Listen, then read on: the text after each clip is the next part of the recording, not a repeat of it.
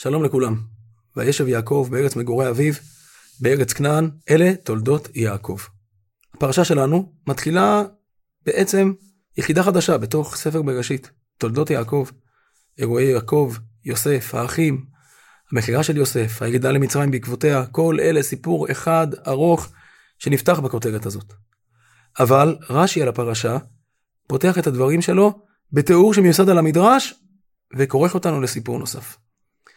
אומר רש"י, אחרי שהכתוב כתב לנו בפרק הקודם את יישובי עשיו ותולדותיו, הרי שמה אנחנו שומעים על כל השושלת של עשיו, אומר רש"י, אחרי שתיאר את כל זה בדרך קצרה, שהרי לא מתואר על כל אחד מילדי עשיו מה בדיוק הוא עשה, ולא מתחילים לפתוח שם ספרים שלמים על האירועים שלהם, יש שם איזה שושלת ארוכה, איך בעצם משתלשלת שושלתו של עשיו, אחרי שהתורה מתארת את זה בדרך קצרה, חוזרת התורה לכתוב את יישובו של יעקב בדרך ארוכה. ורש"י גם מביא לזה משל.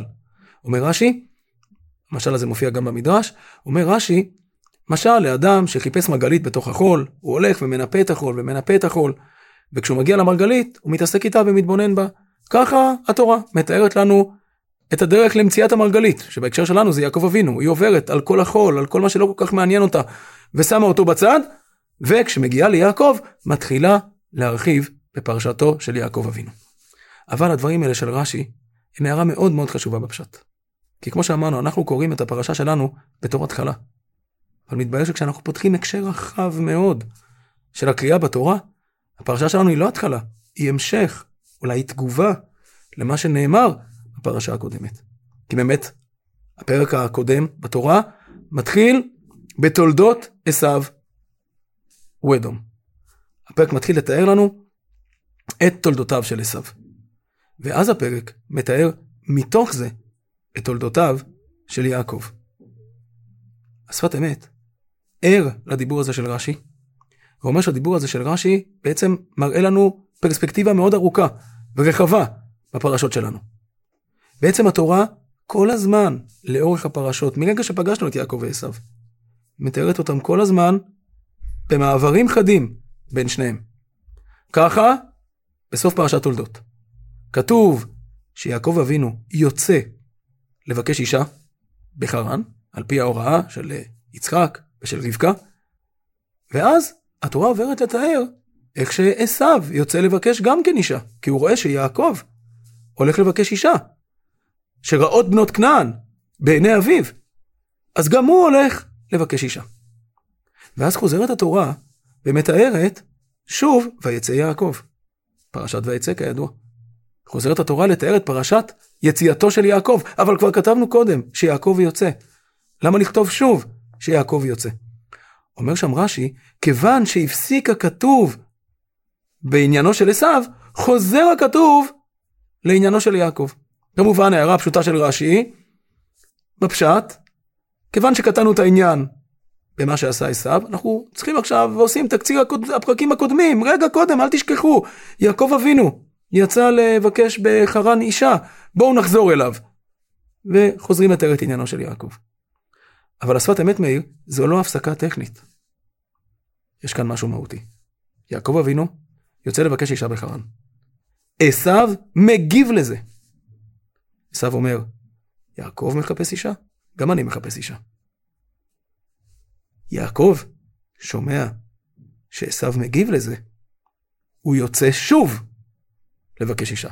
לא שהוא באמת יוצא שוב, אבל הוא משחזר לרגע ומעדכן את השאלה למה אני יוצא לחפש אישה. זה טוען את חיפוש האישה שלו במשמעות. ויעקב אבינו יוצא עכשיו לחפש אישה בדרך אחרת ממה שיצא לחפש קודם. אותו דבר כשיעקב אבינו חוזר. יעקב אבינו חוזר וכתוב שיעקב אבינו חוזר ומגיע ל... ליצחק אביו, ואז פתאום, כשיעקב אבינו חוזר ומגיע ליצחק אביו, אנחנו פתאום שומעים על ההתבססות של עשיו. פה, בגזרה. אחרי שעשיו מתבסס בגזרה, יעקב חוזר ויושב בארץ כנען. יעקב ועשיו, יעקב ועשיו, מגיבים כל הזמן זה לזה. שפת אמת מסביר, שבעצם סיפור העל הוא יעקב. איך יעקב הולך ונבנה. איך האמת של יעקב הולכת ומופיעה. איך האופי של יעקב הולך ומתעצב. איך הוא הולך ומתחדד. איך הוא הולך ונעשה מדויק יותר. אבל איך הוא הולך ונעשה מדויק יותר? איך יעקב עומד על האופי שלו ומגלה אותו? זה כל הזמן מתרחש דרך המאבק עם עשיו. הדרך שבה הקדוש ברוך הוא בונה את האופי שלנו, של עם ישראל, את האופי של הצדיק, על ידי ההתמודדות מול הרשע. ולכן, כל פעם כשיעקב יעשה צעד, עשיו יעשה צעד בתגובה. יעקב יוצא לחפש אישה, עשיו גם יצא לחפש אישה. כדי שחיפוש האישה של יעקב יעמיק, ויעקב יבין יותר טוב מה הוא מחפש, כתוצאה מהעובדה שמולו עומדת אופציה אחרת. כשיעקב חוזר לארץ כנען, אנחנו נשמע שיש פה נוכחות עשווית. למה? כדי שיעקב ישאל את עצמו שאלות, ויגיע למסקנה יותר עמוקה, מה הוא מבקש שיהיה בארץ כנען. ורק אז הוא יוכל לשבת בארץ כנען כמו שצריך. שפת אמת אומר, זה בעצם המשל של המרגלית שמביא לנו רש"י בשם המדרש. המרגלית נמצאת בתוך החול. באופן סתמי אנחנו אומרים, כדי להגיע למרגלית, צריך לנפות את החול. אבל המרגלית, אנחנו יודעים, נמצאת בתוך, בעומק החול, בתוך הפחם, בתוך מקומות שצריך לרדת למקומות עמוקים. בשביל להגיע ליהלום, צריך לעבור תהליך של בירור, תהליך של ניפוי, תהליך של חיפוש. התהליך הזה של הניפוי והבירור והחיפוש הוא תהליך של התמודדות, שבה אנחנו הולכים ומדייקים את הכוחות שלנו. וככה אנחנו מוצאים יהלומים. זה הדרך למצוא יהלום. הדרך למצוא יהלום היא לעבור דרך החול, ודרך האפר, ודרך החיפוש המייגע, ודרך ההתמודדות עם הרבה דברים שצריך לנפות, וככה אנחנו הולכים ומנפים ומדייקים עד שאנחנו מוצאים יהלום. באמת גם המשך הפרשה שלנו הוא כזה. כי אחרי שיעקב מתגבר על עשיו ומבקש להישב בשלווה.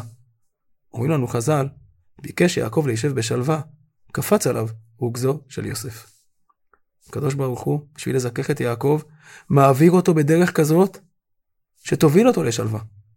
אבל אומר לו הקדוש ברוך הוא, את השלווה אתה תקנה על ידי הרוגז. הרוגז זה לא נקמנות.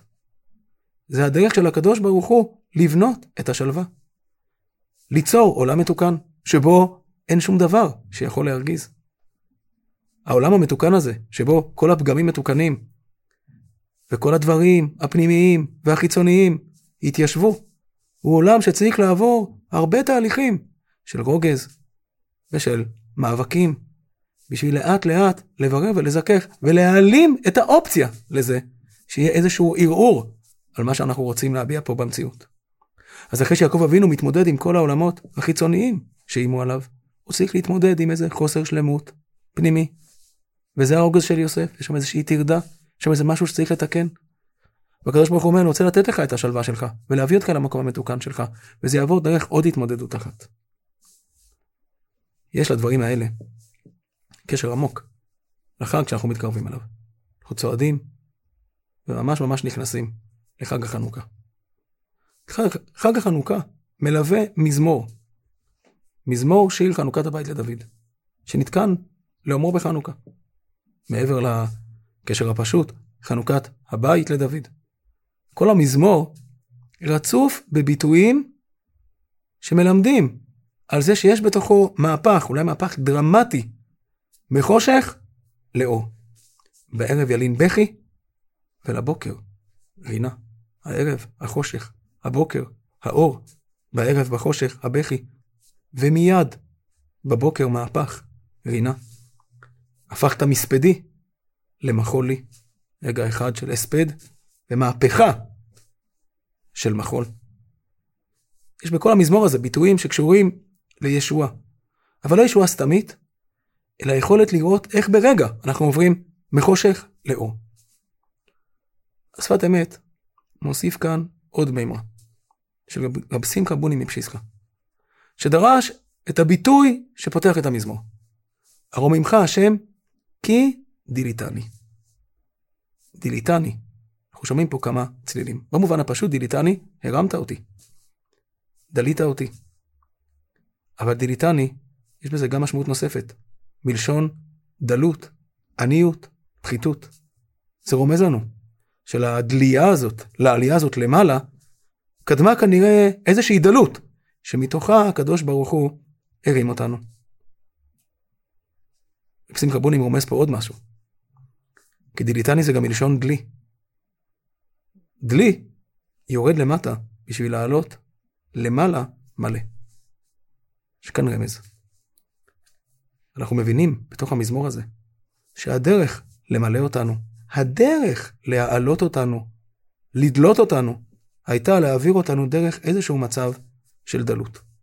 כמו אותו הדלי, שבשביל להעביר אותו למעלה מלא במים מחיים, היה שם איזה רגע שהיה צריך להוריד אותו למטה לאיזשהו עומק, כדי שימצא שם למטה את המים.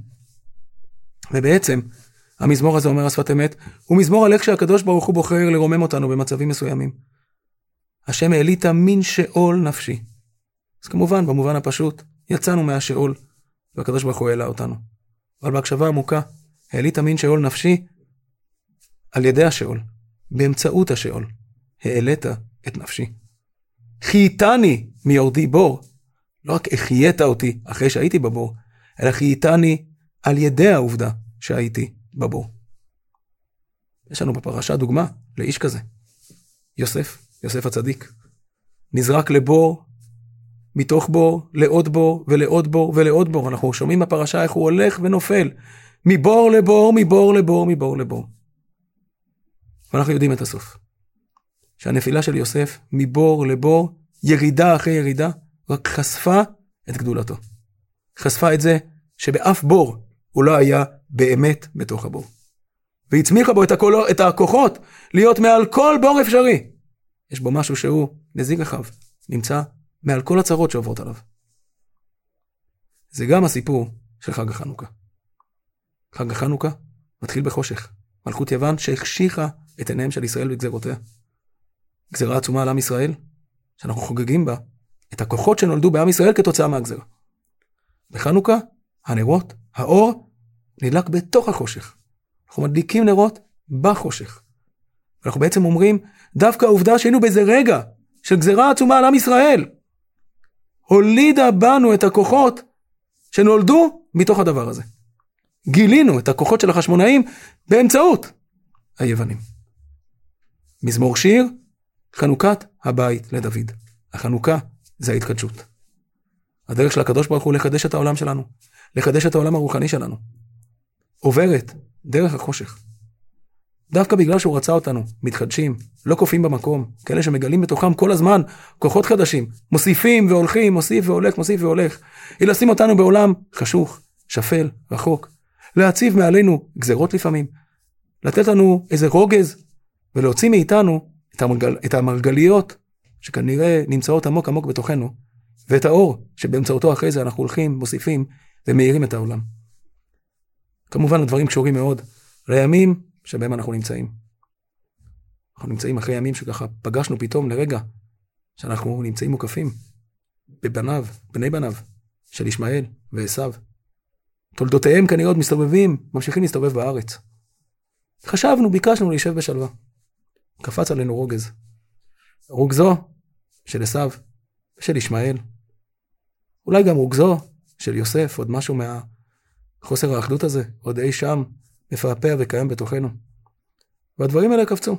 הם קפצו, ונמצאים כאן כנראה בשביל להוביל אותנו לשלווה מסוג אחר. בשביל לעזור לנו למצוא כוחות חדשים בתוכנו. בשביל שנלמד למצוא בתוכנו את כוחות החיים, את היהלומים שאנחנו רואים, ברוך השם, שהולכים ומתגלים בעם ישראל. את היהלומים שאנחנו פתאום מוצאים כתוצאה מהעובדה שאנחנו צריכים באמת לנפות, לנפות חול, לנפות חול שיש בתוכנו, וגם לנפות חול שיש מסביבנו, שנראה הרבה מאוד חול ופחם שעוד מקיף אותנו, ועובדה שאנחנו נחלצים עכשיו לנפות ולתקן אותו, הולכת וכוספת בתוכנו יהלומים ואור שיוסיף וילך, ובעזרת השם יאיר בתוכנו פנימה, ויותר מזה, יאיר את כל העולם כולו באור השם. שיהיה לנו חג חנוכה שמח ומחדש.